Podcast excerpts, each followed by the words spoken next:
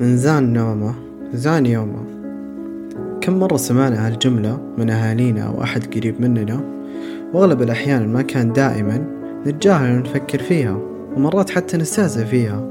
ظنا منا أنها مجرد معلومة مغلوطة ثانية من اختراع أهالينا. هل فعلا من يزين نومه؟ يزين يومه؟ ولا هي مجرد قافية اخترعوها أهالينا عشان يستعملوها كأداة لجدولة اليوم؟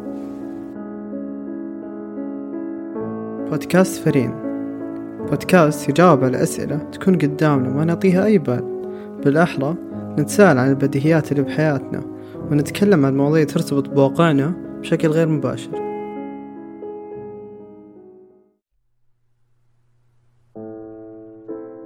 هذه الجملة في حال ما فكرت فيها ظاهرها يوحي لنا أن ما في شيء أعمق. وإحنا كبشر غالبا ما راح نفكر ونتعمق فيها كثير. لأنها مصورة لنا كبديهيات علينا اتباعها وبس.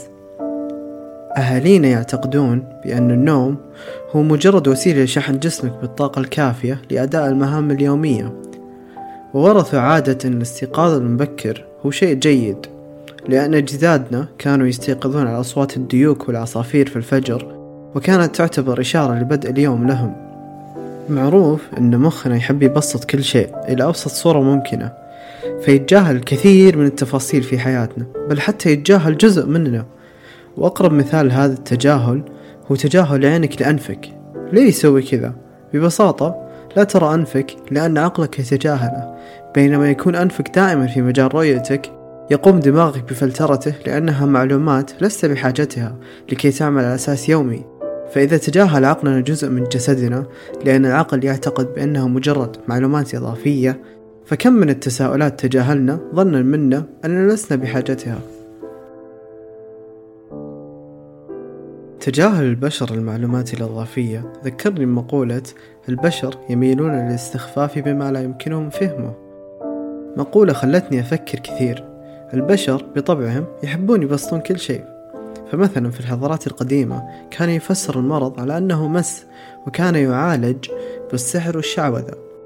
وكذلك بسط الموت على أنه مجرد نوم أبدي واستكمال للحياة في مكان آخر وبسط مفهوم الأحلام وأعتقد بأنها بوابة بين البشر والآلهة موضوع مثل النوم أو بالأخص الجزء الأكثر إثارة للفضول من النوم اللي هي الأحلام ليه ننام؟ سؤال بديهي صح؟ لكن صدقوني جوابه أعمق مما تصورت وكذلك السؤال اللي مرة خلاني أفكر ليه نحلم؟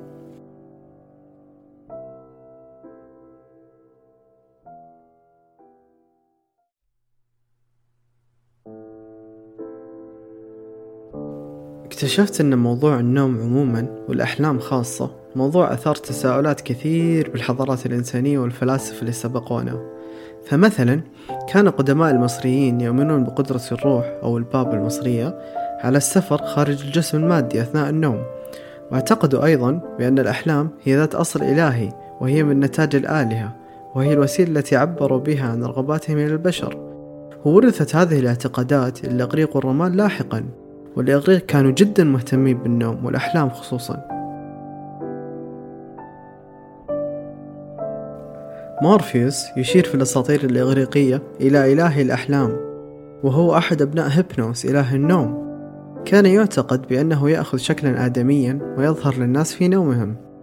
وعندما يقال في الإنجليزية ما معناه أن شخصا ما بين يدي مورفيوس هذا يعني أنه نائم. وقد اشتق اسم مخدر المورفين من هذه الشخصية.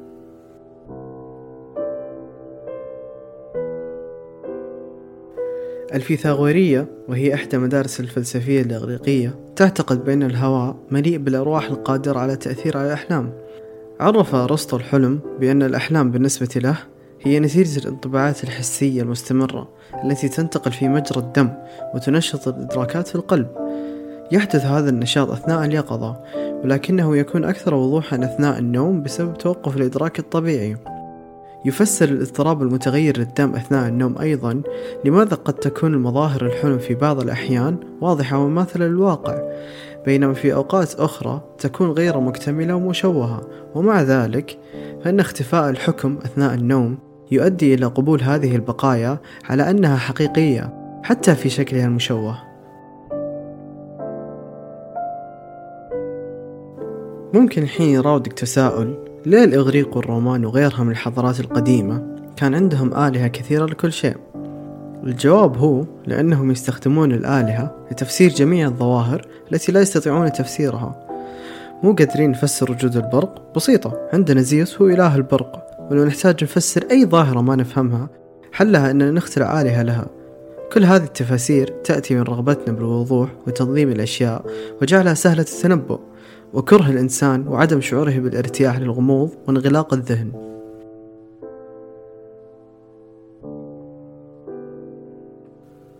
وقفت اللحظة وأنا أقرأ وقلت ليه نحتاج نفهم كل شيء حولنا؟ أو بالأحرى ليه نسأل ونجاوب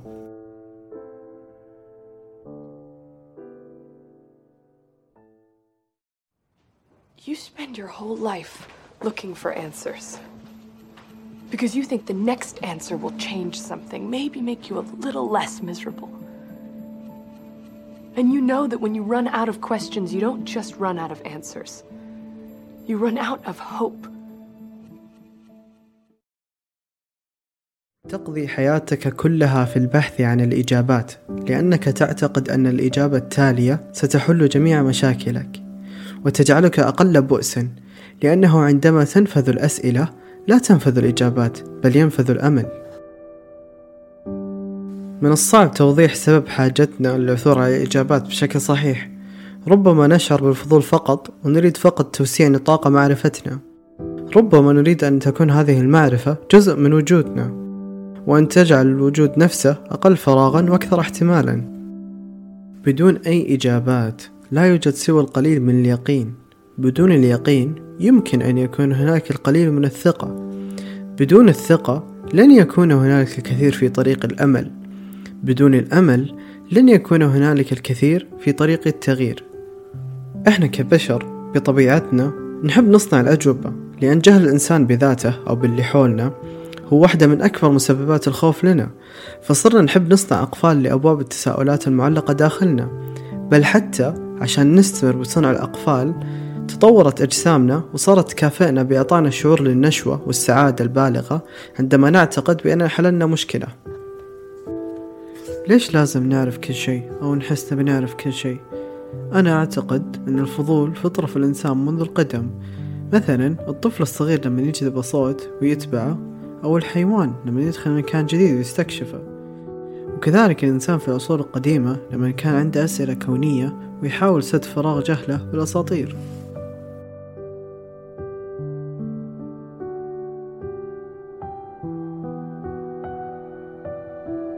كذلك أنا أشوف الفضول يوصل الشخص لدرجة كبيرة من العلم ولولا الفضول لما وصل الناس لهذا القدر من العلم. وكل إنسان يسعى أن يشوف نفسه الأول ويرضي ذاته. كونه جاهل شيء معيب لنفسه. ليش ما أعرف هالشيء؟ إيش ناقصني عشان ما أعرفه؟ ليش ما أكتشفه؟ الإنسان من هالأسئلة يخطط يوصل فيها للكمال. يقول العالم ميتشيو كاكو يولد الإنسان عالما بالفطرة. عندما نولد نريد أن نعلم لماذا تضيء النجوم ولماذا تشرق الشمس. ولكن المفارقة أن البيئة التلقينية تأد هذا العالم فينا حتى نصبح كبقية الجهلاء. الأحلام قد تكون ذات فائدة عظيمة في التعامل مع المشكلات التي تتطلب حلولا إبداعية أو تصورية. عندما يفكر الإنسان في معضلات بعينها قبل الخلود إلى النوم فإنه يزيد فرصة أن يأتي حل هذه المشكلة في الحلم. بل أن التاريخ مليء بالأشخاص الذين غيروا مجرى التاريخ بسبب حلم. ففي الحلم أيضا توصل العالم مندليف للشكل النهائي لجدول الدوري للعناصر وقد استيقظ بيتهوفن من نومه على ألحان موسيقى جديدة تتردد في ذهنه. ليس هذا فحسب بل إن دعوة غاندي إلى المظاهرات السلمية ضد الحكم البريطاني على الهند جاء إلهامها في حلم. غير أن الأحلام غالبا ما تبدو غريبة وغير مترابطة. بل وفي بعض الأحيان تافهة فترى نفسك في أحد الأحلام تبحث بلهفة عن شقيقك في متاهة لا تنتهي من الممرات لأنك يجب أن تعطيه علبة صفراء. وعندما تصل إليه تكتشف أنك قد نسيت تلك العلبة التي من المؤكد أنك لم تعد تحملها بل وإن من تراه ليس شقيقك وإنما هو أحد جيرانك. وبعض الأحلام الأخرى تكون قصيرة للغاية وتتلاشى بسرعة. فتجد نفسك تستيقظ من نومك تفكر في صندوق أصفر اللون ولكنك لا تتذكر شيئا آخر غير هذا.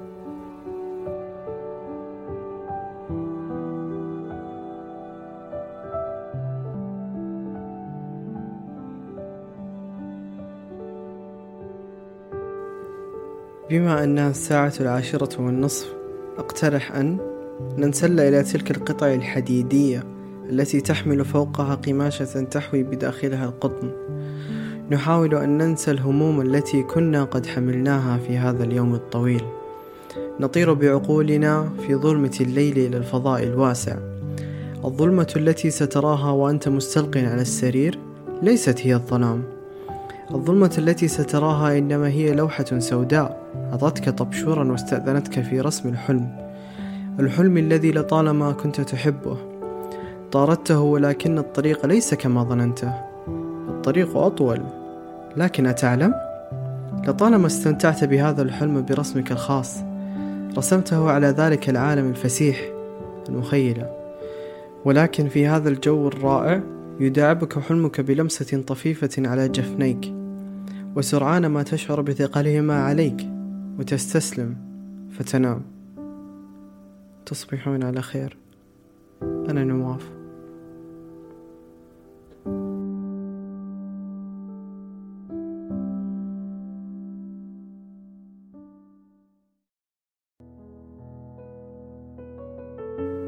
في حال عجبتك الحلقة لا تنسى تقيمنا على شبكات البودكاست وتشارك الحلقة مع أي شخص ممكن يهتم هذا النوع من التساؤلات عن الحياة حولنا.